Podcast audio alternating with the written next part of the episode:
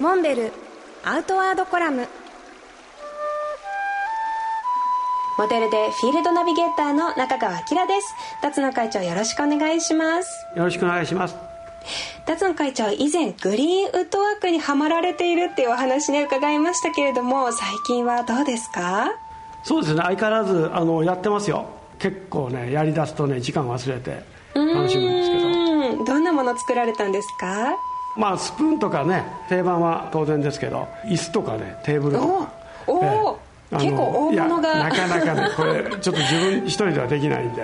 ええもうほとんど手伝ってもらってるんですけど特にまた最近ねグリーンウッドじゃなくグリーンバンブーワークをねおは始めましてね 竹ですか竹です、ええおお笛作りをねちょっと再開しましてね、あらあらあら、ええお得意ですものね、ええでも以前から作られてましたよね、笛はまあ、あんまりあの他の楽器と合わせてあの吹くっていうことを考えなければ結構簡単にできるんですよそうなんですか、えええええ穴を開けただけで音が出るわけではないですものねでもきっと穴開けるだけで音は出るんですよえでえ出るんですかで出るんですよ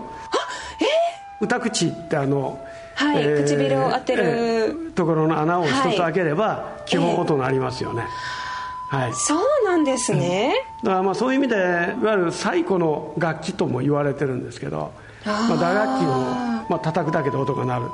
それから笛も風がピューッと吹くだけで穴の開いたところはピューッと音が鳴りますよねええええええで、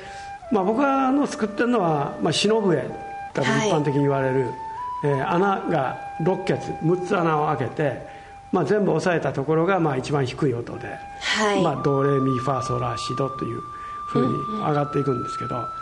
いまあ、これがね、まあ、200本ぐらい失敗して作っていやーまあようやくその穴の位置と大きさとねはい一つのジグを作りましてね、そのうちモンベルで売り出そうかなと思ってるえぜひザックにちょっと刺すだけでね持っていける素敵な楽器ですからねぜひ挑戦してみたいなっていう気持ちもあるんですけそどうねですね本当にあのあ気持ちいいですようーんねうまく吹ければうまく吹けるまずそこに到達しなきゃいけないですね、